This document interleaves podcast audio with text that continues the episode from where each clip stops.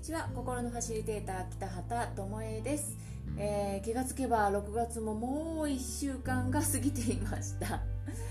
毎日毎日夢中で YouTube の撮影をしています。でストア化で始めたね経絡ストレッチっていうのがあるんですけどそれも夜だけではなく朝の開催準備そして定額サービスなどのご要望もありましたのでそちらの準備をしていました。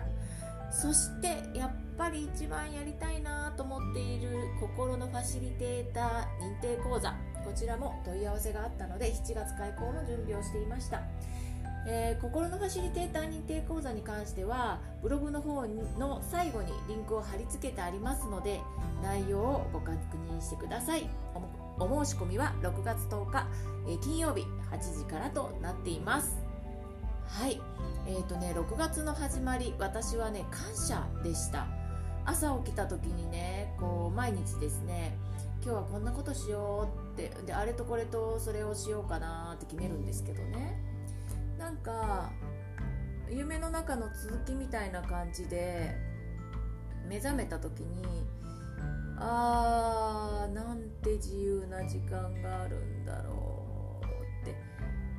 かね好きなことさせてくれてありがとうっていう感じで目が覚めたんですよ。でそれが本当にね大声で叫びたいくらい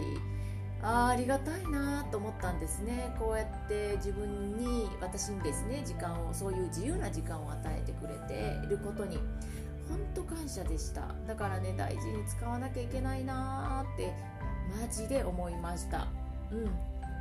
でこの仕事を始めてですねこう時間に追われなくて自由に生きていけるようになったんですね。でもうね高校生の時からもう時間が分刻みの感じで生きてきたんですよ私。なので、まあ、忙しい人っていうレッテルをね貼られてましたね。もう気が付いたらいないみたいな。感じでお友達にも言われたんですけど、まあ、そういう風にしてね30年以上あの生きてきたわけなのであのこの仕事を始めてフィットネスインストラクターの仕事を辞めた時にですね昼間スーパーであのゆっくりと買い物してたんですよ。こうカートをカラカラカラと押しながらね。でそうやって食品をね選んでいたんですけどその時にねなんか周りの景色が歪んで、えー、なんかね自分が別空間にいるような感じになったことがあってでえー、こんなにゆっくり買い物することってあった？って思ったんですよ。ほんと時間に追われてたからね子供が生まれてからも保育園預け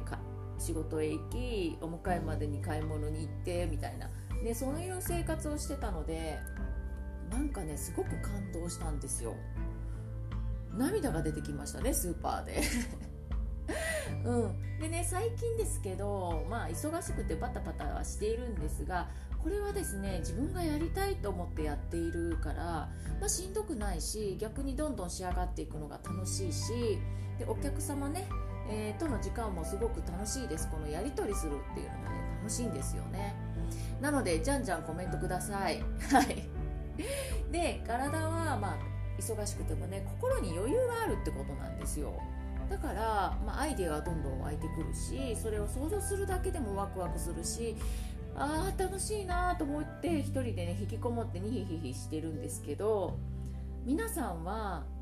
こうやって感謝するっていうことありますか？あの私ね感謝できない人間だったのでまたこれも YouTube でお話ししようかなと思っているんですけどもしですねあの感謝することがあれば思いっきり感謝してみてください。うんそれはね本当にあると思えるからできることなんですね感謝って。